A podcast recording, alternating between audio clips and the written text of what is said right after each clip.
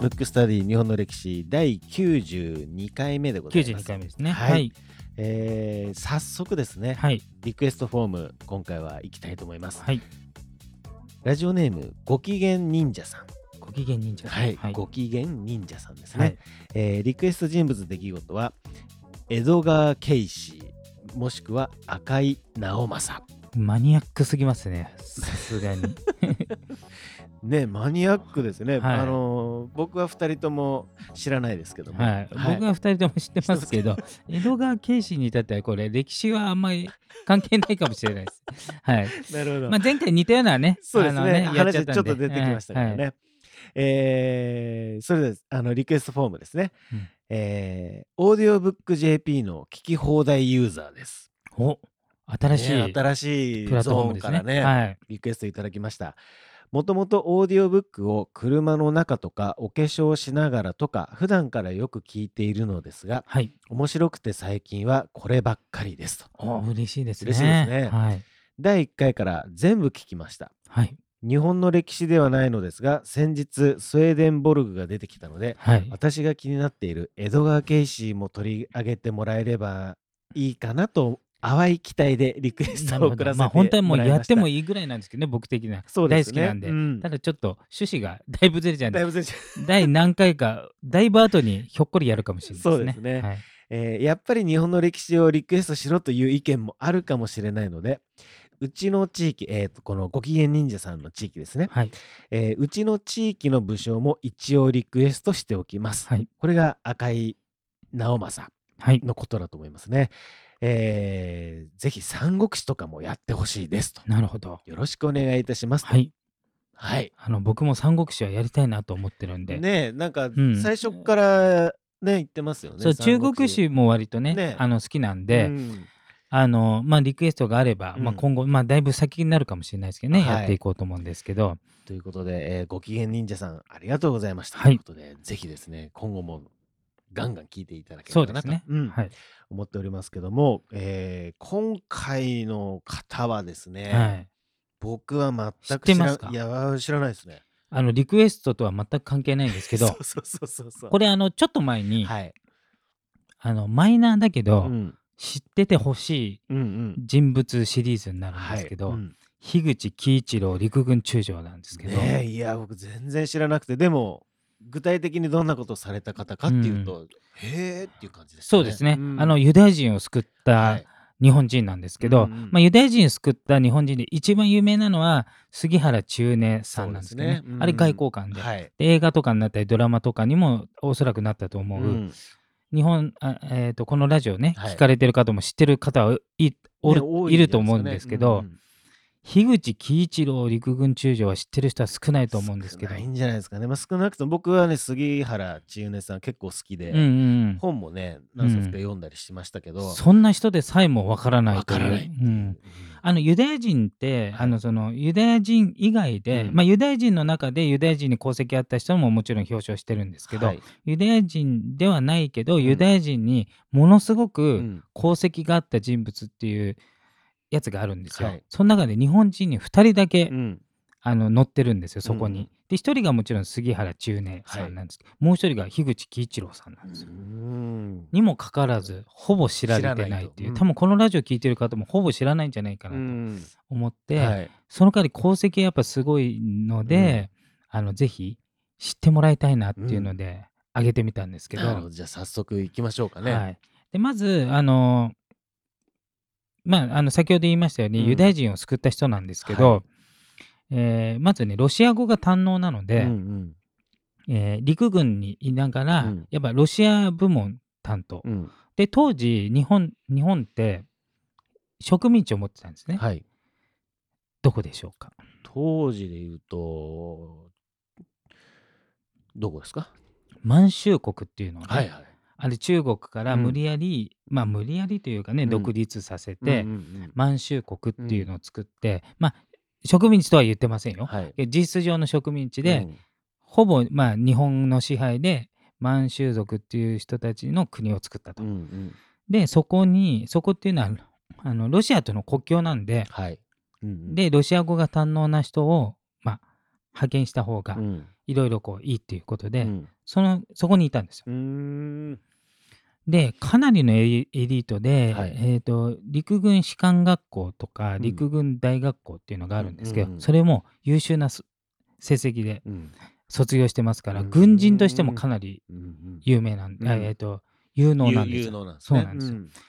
なので戦も強いんですけど、あの最初に言ったように功績はユダヤ人をあ後世に残るね、はい。やつはあのユダヤ人を救ったってことなんですけど、うん。まずそもそもそれがどんだけのことかっていうことなんですけどね、うんうんまあ、杉原中根さんもそうなんですけど、うん。あの当時ドイツってヒトラーのはい。国ですから、うん。あのそうヒトラー総統の国ですから、うん。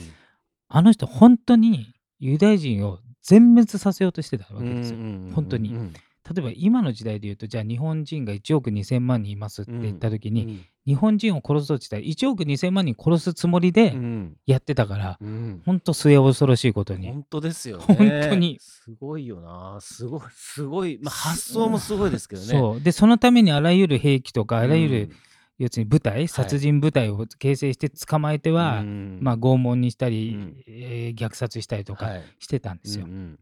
そのドイツと日本ってうん同盟を結んでるわけですよ。そうですね。結んでましたね。で当時は日独防共協定って言ってまだ日独三国同盟の前。うんうん。で防共っていうのはうん。共産主義をうん。止めようと、うん。共産主義っていうのはソ連のこと、はい。まあ、要するにソ連を共同で当たりましょうっていううん。同盟を結んでたわけですよ。でその同盟相手がユダヤ人を殺してるんで、うん。ユダヤ人が殺されたくないわけじゃないですか、うん。もう捕まったら殺されちゃうんで、はい。だから逃げようと。うんうん。他の国に逃げようとしていろんなとこ行くんですけど、うん。どんどんどんどん追い詰められて閉鎖して、うん。要するにドイツに盾つつく国が少ないので、うん。あの閉鎖されちゃったわけですよ。うん。でリトアニアにいた外交官うん。の杉原中根さんが、えー、と一つのルートとしては、うん日本の命令を無視して独断でうん。救ったわけですよ。うんまあ、ちなみにそその後杉原中根さんはめちゃくちゃ日本国内で干されちゃって、うん。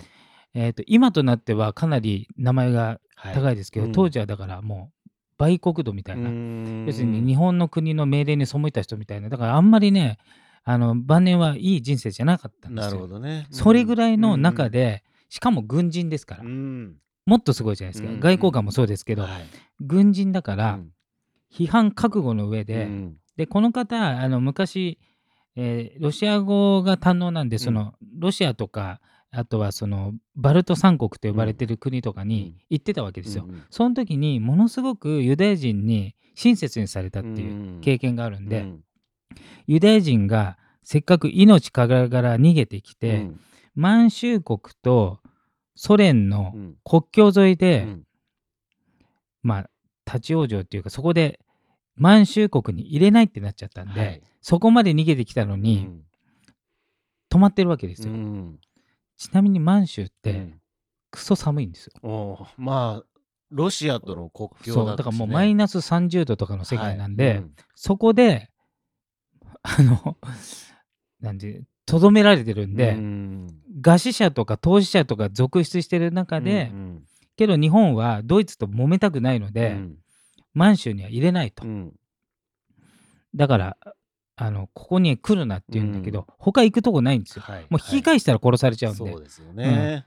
だ時にその樋口喜一郎さんがうん。当時の、えー、とその鉄道でね移動してますから、満鉄っていうのがあったんですよ、はい。満州鉄道。満州鉄道はい。の総裁の、えー松岡洋介、うん。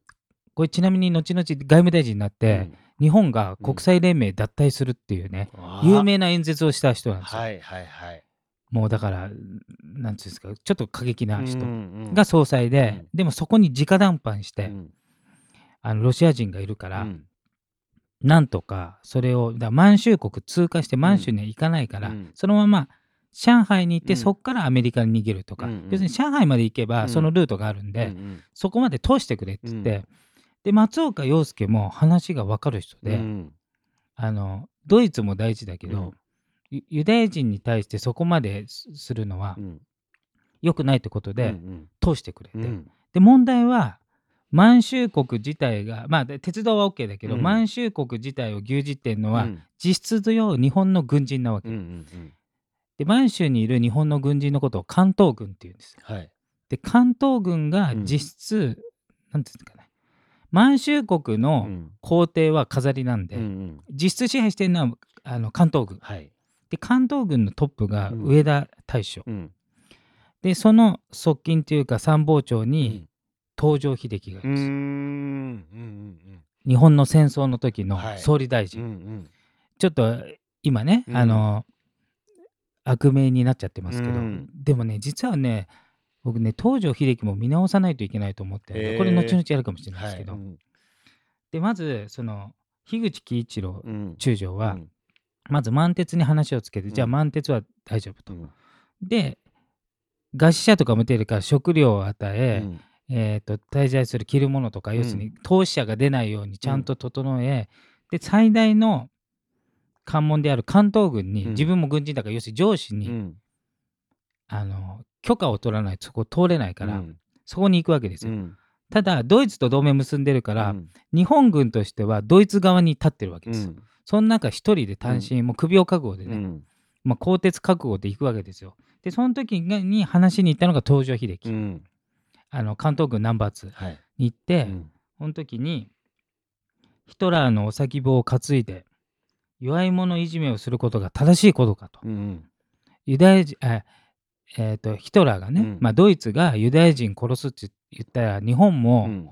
じゃあ僕たちも殺しに加担しますっていうのはいかがなものかってういうん。文句を言ったわけですよ。うんただ東条英機はうん。そこで、東条英機も軍の方針はドイツ側につけなんだけど、うんだから東条英機もすごいのが、うん。それもそうだということで、うん。じゃあ俺がうん。全責任を負うからうん逃がせと。おうおうおう。だからね、樋口喜一郎も、うん。東条英機もすごいんですよ。うーん。で、さらにその上の実質的なトップの上田大将もうん。見て見ぬふりした。だからこの3人実はすごくて、うんうんうんその代わりその後、ドイツからうんも、うん。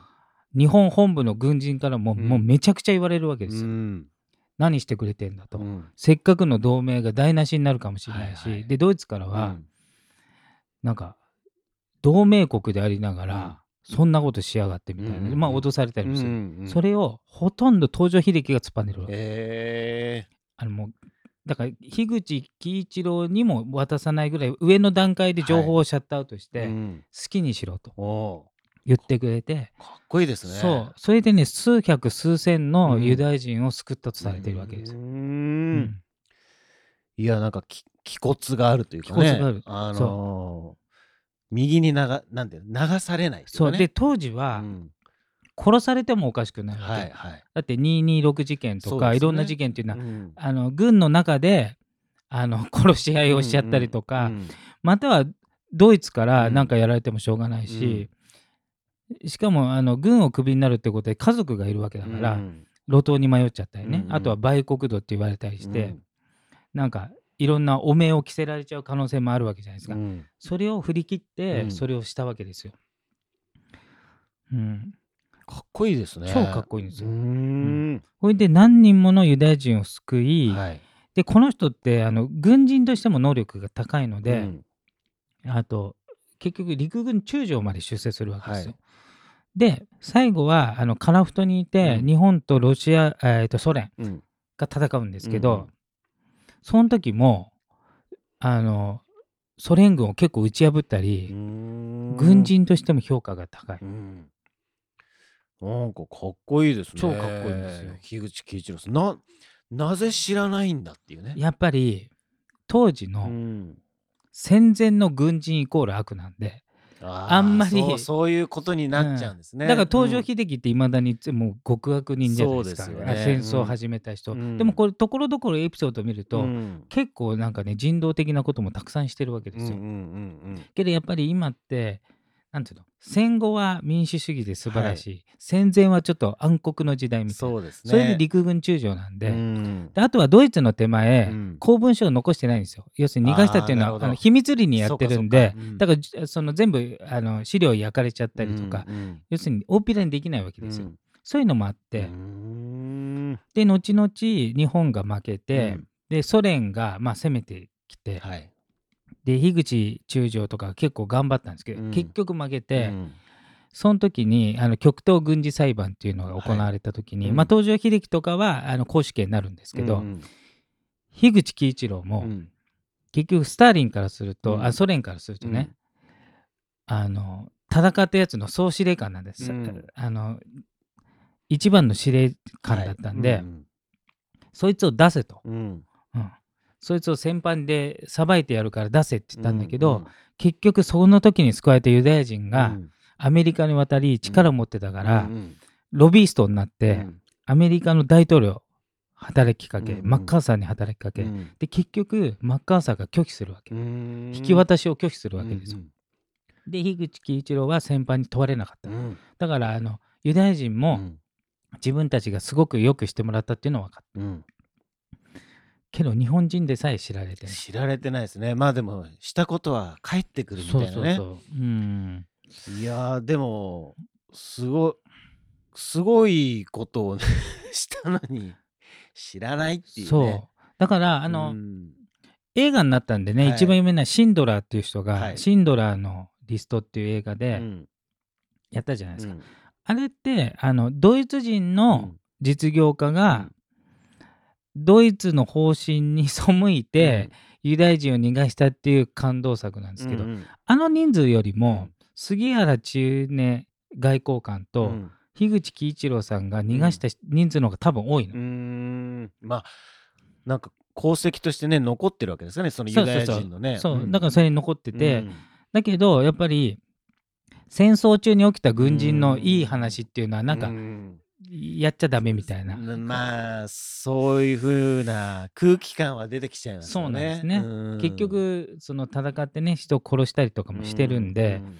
だから杉原千畝さん自体もうん。実は生前はほとんど評価されてなくて、うん。もう本当晩年の晩年うにん。やっとイスラエルの方が働きかけて、うん。ちなみに日本の外務省はかたくなになんかいろいろ問い合わせあったのに、うんえー杉原千畝さんっていう人はいませんみたいな感じで、うん。要するにちょっと抹殺してた時あったんですよ。ね。今は名誉回復されて、あのすごい功績だったっていうのを認められてますけど、うん。だからもうそろそろうん。樋口喜一郎さんもうん。もっとメジャーになって、そうですよね。うん、あの功績が認められるんじゃないかなと。うん。というか認めてほしいなと。そうですよね、唯一ですもんねそのユダヤのそのなんですか？あの表表彰じゃないけど、そうそうそう、ね。評価するその日本人の2人のうちの、そう1人があの樋口喜一郎で、うん。もう1人が杉原千畝さんで。知恵さんで杉原千畝さんは日本でも知ってる方が多い。はい。うん。っていうことなんですよ。へえなんか映画とかね、うん。あのまあドラマでもいいんですけど、なんかちょっとこうそろそろねねやってほしいですよね。うん時代としても、あと何気に東条英機もかっこいいんで、うん。東条英機の協力がなければこれも行われないんで、はい。もちろん働きかけたのは樋口喜一郎中将ですけど、うん。東条英機大将え当時中将、うん。後々の陸軍大将が、うん。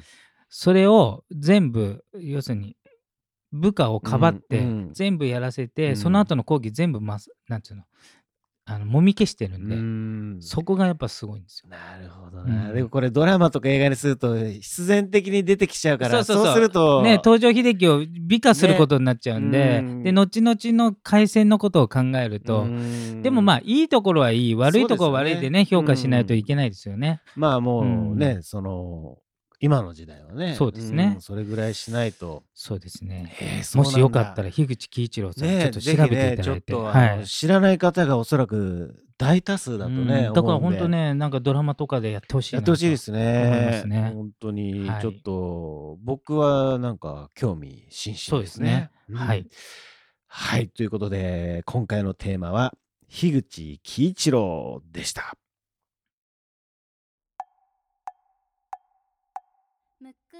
くラジオだべ。